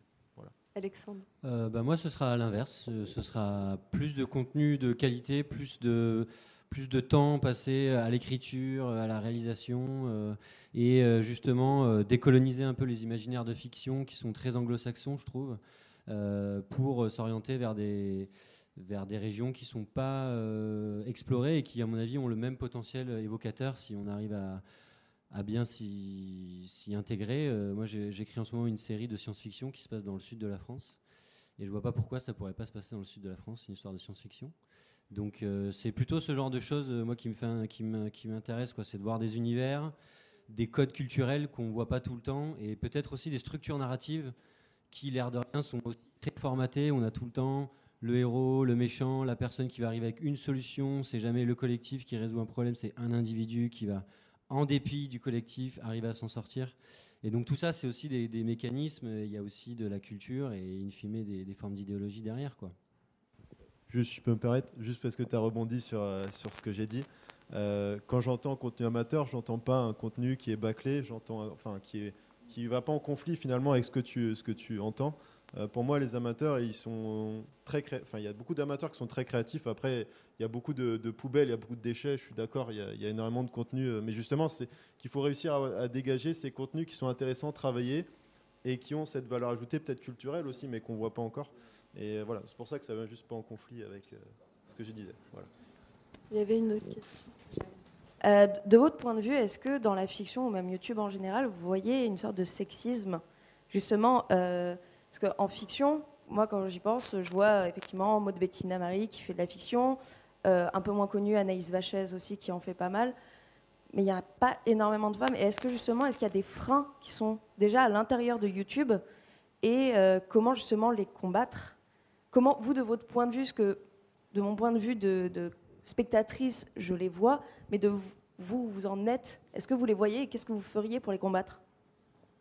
Bah, Déjà, regardez le panel la proportion, enfin, la proportion, elle n'est pas que dans la fiction et dans YouTube, hein, elle est dans l'audiovisuel, elle est dans Internet, elle est dans la techno, elle est, enfin, c'est compliqué quand même. Oui, c'est vrai. Euh, non mais. De toute façon, je ne veux pas dire là. C'est un sujet, c'est compliqué de pas dire une connerie sur ce genre de, questions, et c'est une question, moi je trouve hyper importante. YouTube, ils sont quand même vachement intéressés à, ce sujet-là, c'est-à-dire qu'ils ont régulièrement une, une, conférence qui s'appelle Celles qui font YouTube, euh, il y a quand même beaucoup de créatrices euh, vachement intéressantes. Euh, ah oui, je ne savais pas quel était le. D'accord. D'accord. Non mais il y a un problème, on va pas. Oui, Non, mais, non, mais la proportion, non mais nous, on a eu cette discussion. Enfin, c'est un débat qui a lieu aussi hein, au sein du service public. Genre, combien de projets sont produits, euh, sont euh, déposés par des femmes, envoyés par des réalisatrices femmes, et, euh, combien sont effectivement produits. Il y a un nombre de réalisatrices, mais encore une fois, hein, c'est le cinéma, c'est la télé. C'est, on a vu au Festival de Cannes le nombre de femmes qui avaient eu une palme. Enfin, les, proportions sont, dérisoires. Ça évolue. Ça évolue je ne suis pas sûre que ce soit spécifique à YouTube. Je pense que il y, a un, enfin, spécifique au web. Euh, je pense au contraire qu'il y a une plus grande euh, liberté. Après, la vérité, c'est qu'au CNC Talent, le nombre de projets portés euh, principalement par des femmes est extrêmement faible sur, le, sur ce qu'on reçoit. Mais c'est toujours pareil, il y a un problème des deux côtés. C'est-à-dire il y a une légitimité que les femmes ne se sentent pas forcément et donc qui fait que euh, bah, elles portent pas forcément les projets. Et euh, il y en a euh, quelques-unes qui l'ont et qui sont aussi des modèles pour les autres. Et il y en aura, il y en a de plus en plus et il y en aura de plus en plus. Et, et après, le débat, c'est plutôt est-ce qu'il faut de la discrimination positive pour que ça accélère le mouvement ou pas? Après, on est pour, on est contre. Moi, je suis pas hyper pour, mais moi, ça m'arrive assez souvent d'intervenir dans des conférences qu'on me dit ouais, ce serait bien qu'il y ait quand même une fille qui parle sur scène. Tu vois, s'il y a cinq mecs blancs euh, à, la table, ça fait un peu chier, quoi. Donc euh, voilà, après c'est aussi, il euh, faut prendre la parole. t'as des, voilà, t'as des, t'as une créatrice. non, tu veux pas? Je balance plus de personnes alors. C'est juste pour rajouter, il y a un outil qui a été créé sur Internet qui s'appelle les Internets de TES, qui est une association qui aide les créatrices à se lancer et à perdurer. Et on a créé en fait ce qui s'appelle l'Internet Explorer, astucieux jeu de mots, euh, où en fait euh, on répertorie par thème entre guillemets les créatrices et en fiction, des, créatrices qui font de la fiction. Je crois qu'on n'en a même pas sur 1100 chaînes répertoriées pour l'instant à ce jour francophone. On a à peine, je crois, 35 chaînes de fiction euh, faites par des femmes.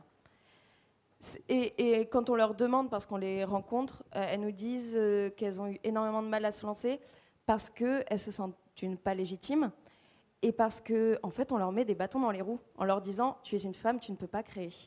Il y en a certaines. Des gens qui, le disent comme ça Oui, malheureusement oui, il y en a eu, il y en a eu. Et justement, qu'est-ce que les, institutions, qu'est-ce que justement des gens comme euh, comme vous qui, qui avaient déjà du métier pouvaient faire pour bah, aider en fait quand je dis ces femmes-là, ou même juste ces personnes en général qui veulent se lancer et qui ont peur justement de cette sorte de discrimination, entre guillemets, parce que c'est encore pire pour, euh, je pense, des personnes qui sont racisées.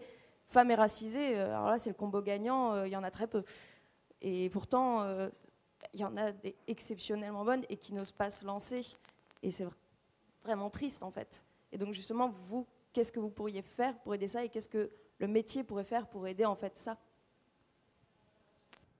Bah, effectivement, déjà, il y a une conscience qui a été prise par le service public. C'est pas officiel, mais c'est clair que quand il y a des castings, on demande à ce qu'il y ait, euh, des femmes et ce qui est même si c'est pas officiel, c'est quelque chose qui clairement se, dit en fin de réunion, etc. Euh, et après, en tant qu'auteur, euh, je pense que c'est tout simplement de, d'écrire des personnages féminins qui ne tournent pas uniquement autour des, archétypes féminins, c'est-à-dire que c'est pas une fille peut fiction sans avoir un lien avec une histoire d'amour. Euh, une fille peut être dans une fiction euh, en ayant une position supérieure à un homme sans être forcément tyrannique. Euh, une fille peut être peut avoir du charisme sans être séduisante. Enfin bon, c'est plein de trucs qui sont assez évidents quand on n'a pas de, trop de barrières dans sa tête, mais qui peuvent vouloir dire beaucoup de choses pour les gens qui les regardent. Et moi, j'ai été sous les commentaires de Doxa parce que j'ai eu des commentaires qui me disaient c'est une série super féministe, euh, c'est super militant. moi, pas du tout. Enfin, c'était juste naturel pour moi d'écrire des personnages comme ça. Et effectivement, des gens, des, filles, j'imagine, l'ont perçu plus comme ça, et tant mieux si c'est le cas. Mais c'était pas, euh, qui a été euh, qui a été forcé. Je crois que ça devient naturel. C'est aussi une question de culture.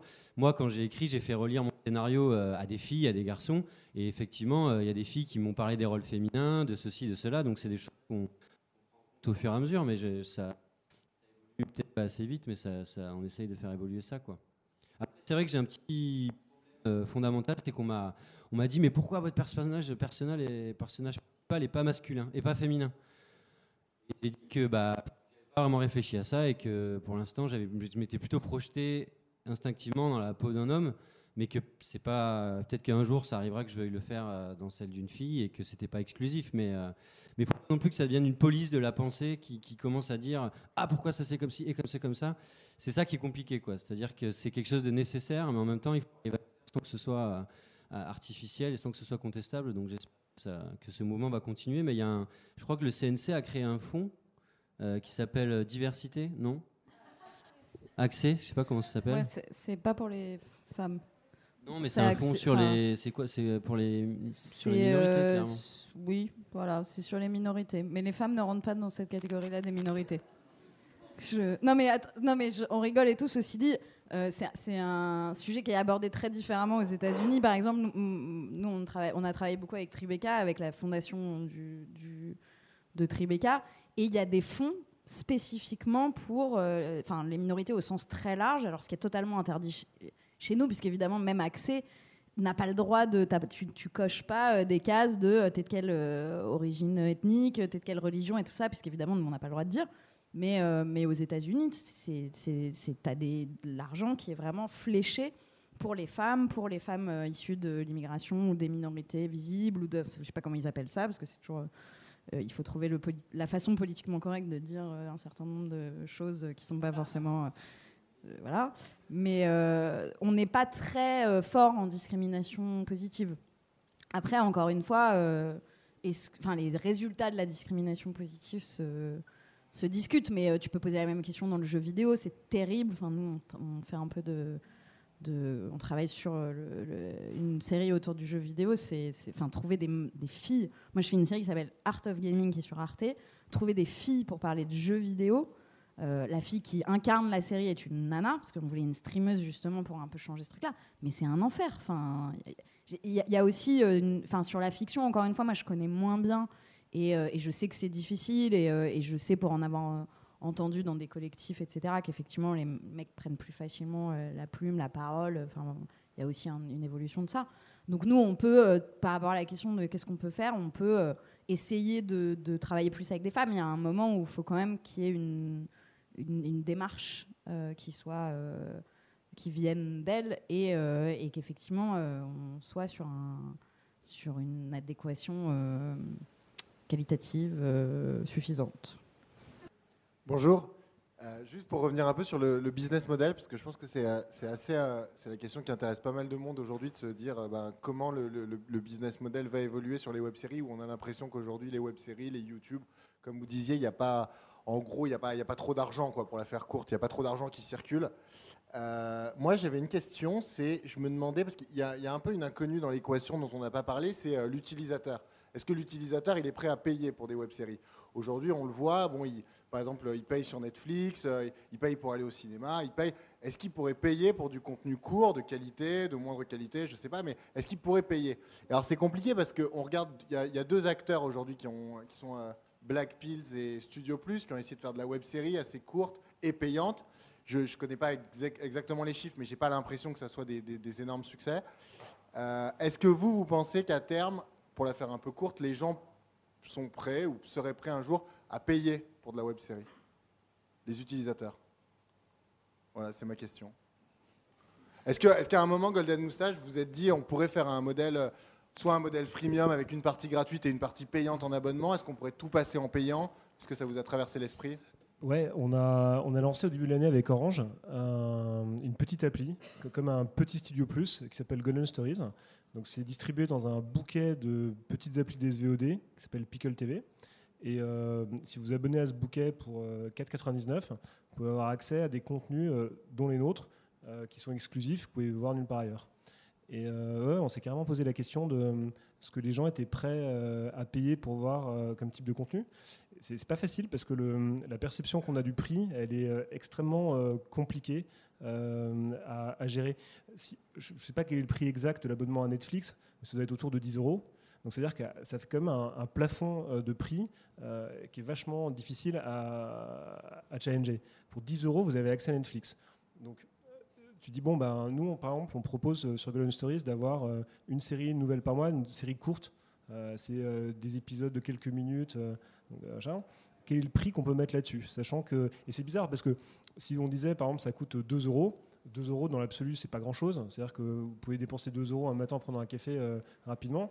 Mais pour autant, être prêt à payer 2 euros pour avoir du contenu, c'est paraît bizarrement extrêmement difficile. Euh, donc, nous, on n'arrête pas de réfléchir à cette question-là.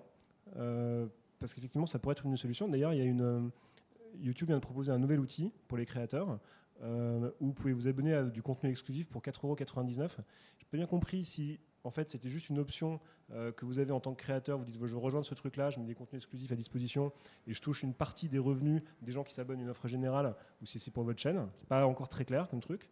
C'est certainement un business model à explorer. C'est pas évident.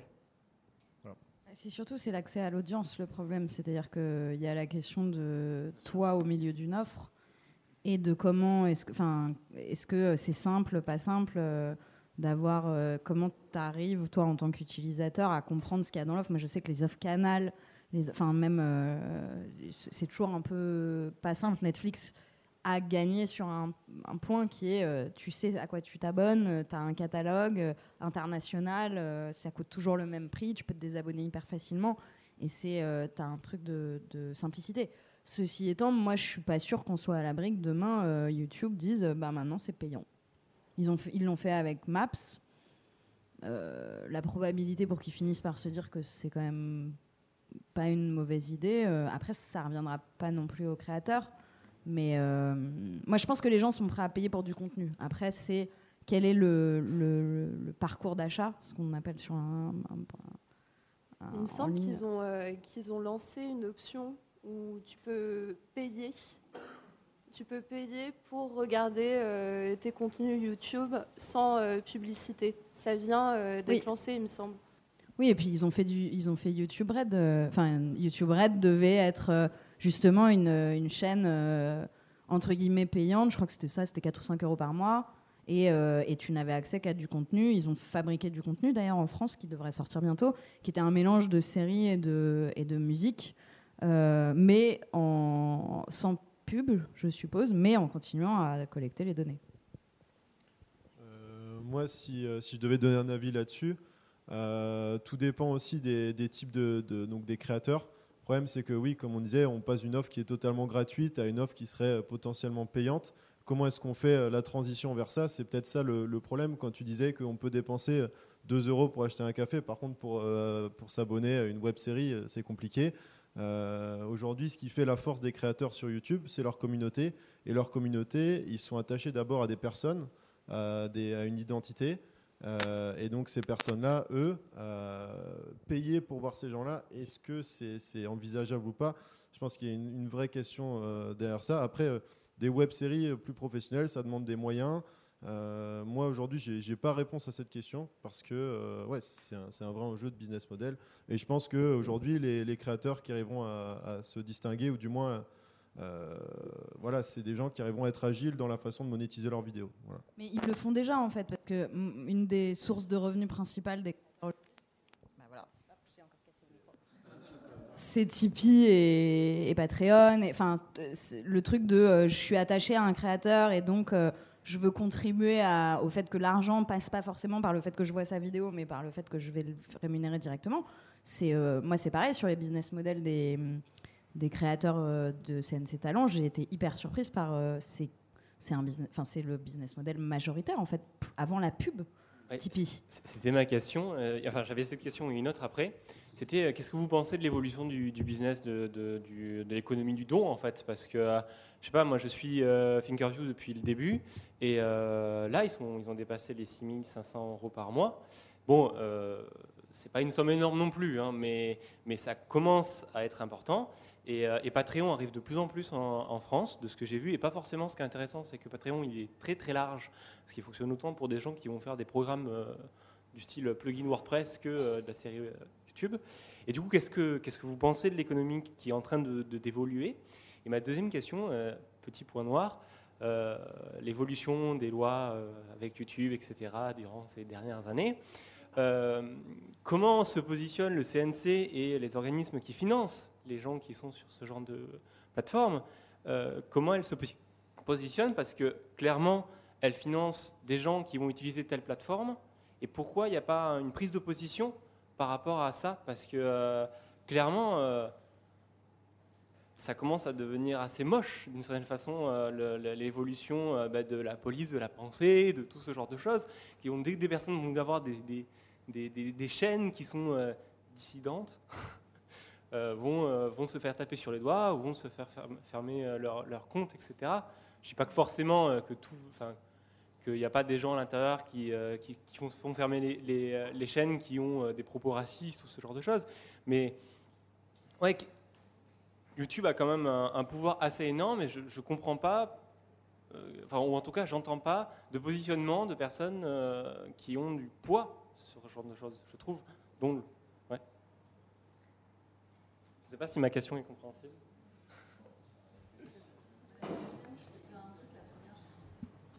Euh, L'économie du don. L'évolution. Bah, moi, il y a un truc. Euh, du coup, je vais répondre à la deuxième avec un argument pour la première. ça c'est. Euh, le pouvoir de YouTube, par exemple, c'est d'avoir détruit Patreon aux États-Unis. Maintenant, les gens ont plus le droit de. Tu peux plus lier un compte YouTube avec un Patreon. Ils ont annulé cette possibilité-là. Donc, Patreon, c'est le Tipeee américain, pardon. C'est euh, le principe de donner. Euh, c'est le Kiss Kiss Bank Bank du créateur YouTube. Un peu. Ouais, mais sauf que c'est des dons mensuels, c'est-à-dire que tu donnes de l'argent et ça donne aux créateurs euh, tous les mois, c'est des périodes de 6 mois ou de 12 mois, la possibilité de, de savoir que bah voilà, pendant les 6 prochains mois, il aura 1000 euros, 1500 euros, quelque chose comme ça. Donc, et YouTube, il y a une raison, ils ont une bonne raison de l'avoir fait.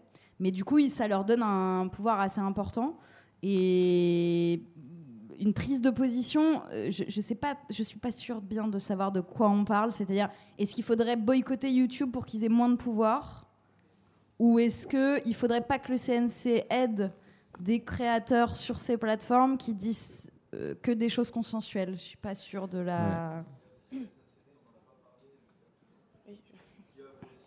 La SACD pour les auteurs. Il y a un fonds avec France Télé. Pardon. Il y a, non, mais de toute façon, il y a des, enfin, les régions euh, accompagnent aussi. Euh, encore une fois, il y, a, il, y a, il y, a, pas mal de. Bah, après, il y a des personnes qui commencent à se rendre compte que l'hégémonie de YouTube euh, sur la diffusion vidéo peut poser problème, tout comme n'importe quel de monopole n'importe quelle forme de monopole peut poser problème. Il y avait de la censure à la télévision, il y en a encore, il y en a sur YouTube, il y en aura après YouTube. Euh, mais il y a par exemple une association lyonnaise qui s'appelle Framasoft qui a lancé euh, il y a, il y a deux, un mois une plateforme vidéo qui s'appelle PeerTube qui est censé être un réseau de distribution vidéo alternatif qui repose sur des serveurs décentralisés. Et euh, clairement, leur proposition, c'est de faire un YouTube collaboratif, indépendant, qui soit hébergé par les gens et donc qui ne puisse pas être capté par, un seul, par une seule firme. Et il y a déjà des créateurs de vidéos assez en vue, comme ceux qui font DataGull, qui ont décidé de, faire passer beaucoup de leurs vidéos sur cette plateforme-là. Donc il y a des initiatives euh, positives en faveur de la diversité. Après, euh, aller euh, boycotter ou attaquer ou réglementer YouTube de l'extérieur, ça paraît compliqué. Mais en fait, c'est pas possible. Dans le sens où, en fait, j'ai l'impression, bonjour, je suis là. en fait, j'ai l'impression que euh, souvent, on parle, de, ça, on est un peu en colère contre YouTube ou Facebook ou quoi, euh, quand il y a un changement dans l'algorithme ou un changement dans les lois, mais il faut se rappeler que ça, vient, c'est des lois qui viennent d'un autre pays. Et en fait, euh, si on accepte de mettre nos vidéos sur cette plateforme, eh ben, on accepte les lois de ce pays. Et en fait, est-ce que ce serait pas possible, alors là peut-être que je rêve un peu dans ma tête, mais est-ce que ce serait pas possible de créer des, comme des protocoles d'entente entre les pays? Parce que là, on parle de lois de pays en fait. Il faut se rappeler de ça. C'est des gens, euh, enfin, c'est les, lois américaines en fait. C'est pour ça que la censure, c'est pour ça que euh, les algorithmes, quand ils changent, on, est là à gueuler, à faire oui, c'est pas bien et tout, mais, en vrai, c'est juste une histoire de loi et on peut pas euh, juste dire bah non, on va boycotter. Non, parce qu'on utilise le truc, donc c'est pas possible. Mais en fait, est-ce que ce serait pas possible de créer des protocoles d'entente légaux entre la France et les autres pays pour dire écoutez, en France, il se passe ça, donc si vous voulez qu'on continue à utiliser votre truc, il va falloir aussi qu'on s'entende. Et je sais que ça n'a rien à voir, mais je sais qu'au Québec, il y a ça pour la sécurité sociale. Ça n'a rien à voir. Mais il y a des protocoles d'entente, en fait, où quand on vient en tant que Français au Québec, on a le droit à certains. Euh, on, a, des droits à la sécurité sociale euh, québécoise avec la sécurité sociale française, en fait. Est-ce qu'un un autre truc un peu comme ça, ce serait pas possible, euh, peut-être pour la vidéo, par exemple, je sais pas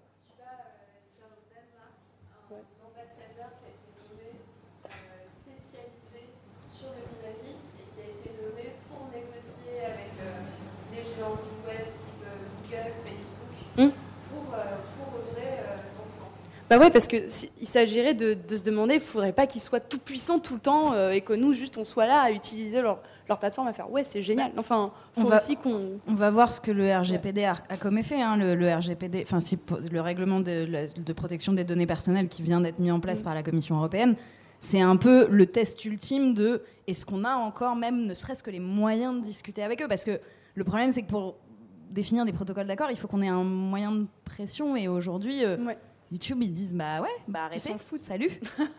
non mais. Android.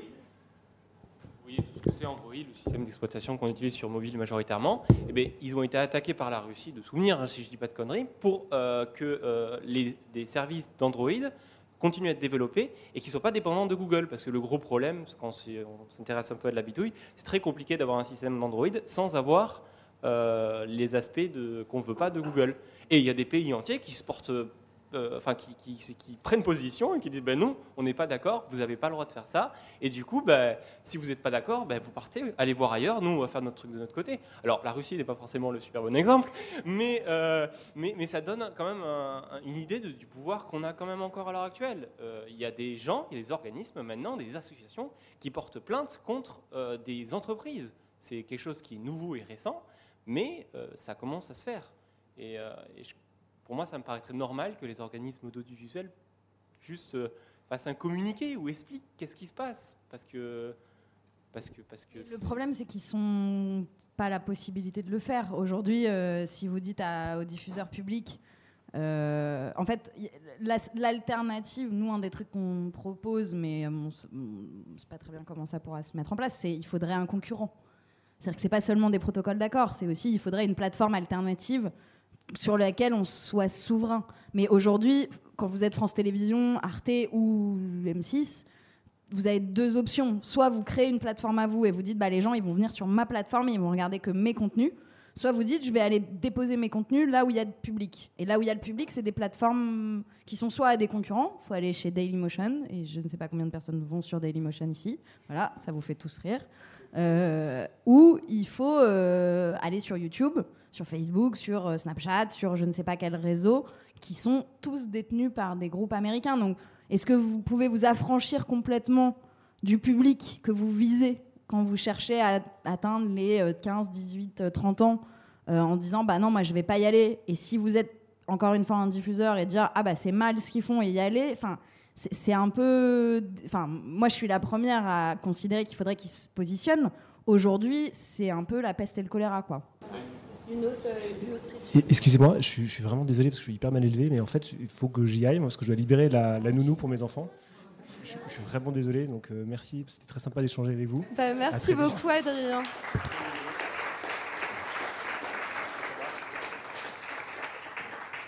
Il faut dire. Oui, j'ai un. Euh, en fait, je n'ai pas une question, mais juste, euh, euh, quand on est cinéaste, on est pour tout le monde.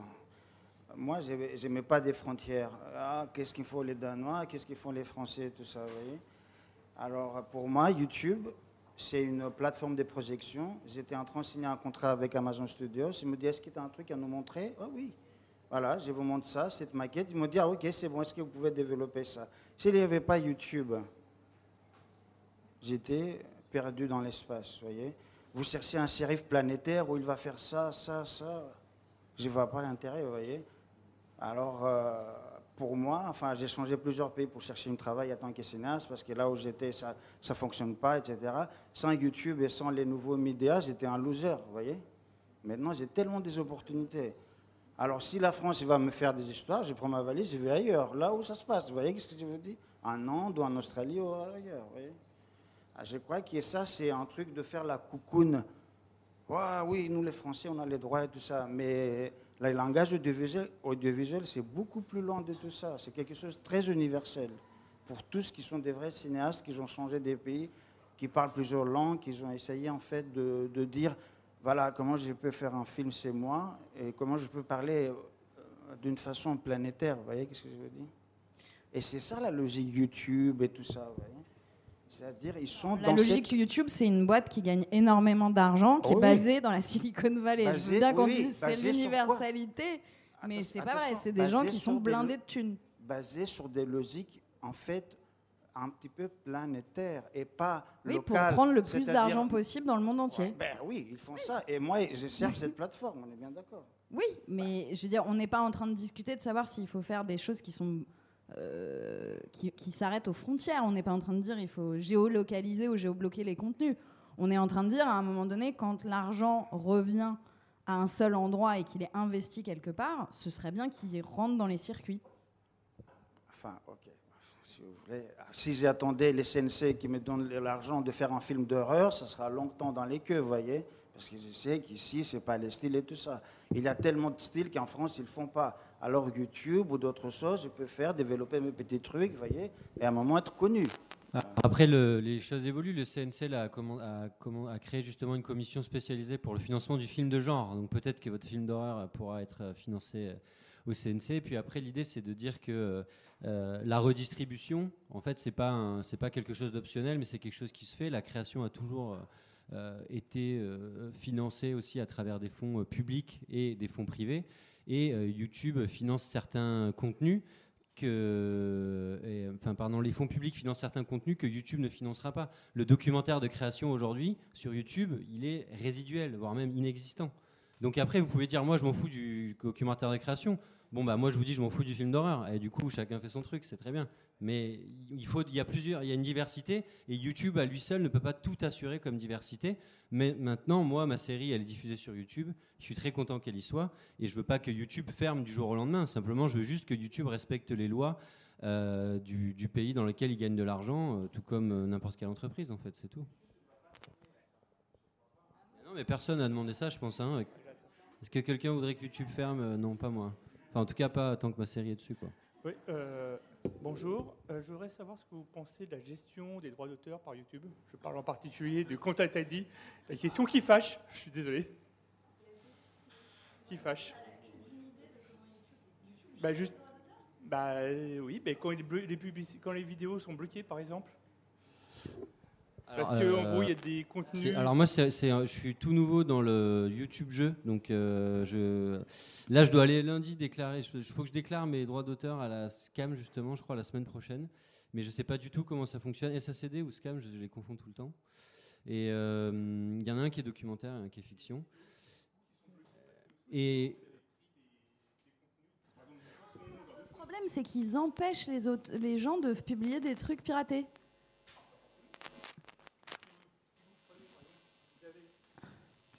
Vous avez une musique de fond. Vous avez une musique de fond, par exemple, où vous prenez euh, une musique, par exemple, de Madonna qui dure 3 secondes. Ah ben, paf, toute votre vidéo est démonétisée, est bloquée et passe directement euh, pour Madonna. Oui, oui, bah oui. Mais ça, c'est. Alors, oui, ils ont un algorithme de reconnaissance exclusivement sonore, d'ailleurs. Mais parce qu'en fait, la loi, et là, on revient sur. Ça, c'est la loi internationale, hein, c'est pas que la loi américaine. C'est que normalement, si vous prenez 3 secondes de Madonna, vous devez donner de l'argent à Madonna. Oui, mais là, ils prennent tout. Ils ne posent même pas de questions. Non, ils bloquent tout. mais c'est automatique, c'est pas. Ou alors s'ils prennent, ou alors s'ils bloquent pas tout, ils prennent, même si la vidéo dure 4 minutes, 5 minutes, tous les revenus des 3 secondes. Normalement, ils bloquent la vidéo. Enfin, moi, à chaque fois que ça m'est arrivé, ils bloquent la vidéo. Et moi, j'avais même pas de revenus publicitaires dessus, donc ils risquaient pas de prendre quoi que ce soit. Mais nous, ils nous auto-bloquaient. C'est-à-dire qu'on avait un, programme qui avait un générique qui était diffusé sur les, le YouTube de France Télévisions et on, uploadait des, vidéos de travail sur notre YouTube à nous, et ben il arrivait à bloquer les vidéos de France Télévisions du même programme parce que le générique était le même. C'est un algorithme sonore. Euh. Oui, c'est ça. Ils s'auto-bloquent. Non, France Télévisions, ça leur arrive souvent. Ça nous arrive avec Après, euh, c'est la technologie. Hein. Il y a, y a, je sais pas, 98 heures qui sont uploadées toutes les deux ou trois minutes. Si les mecs devaient faire ça à la main, ça n'arriverait pas.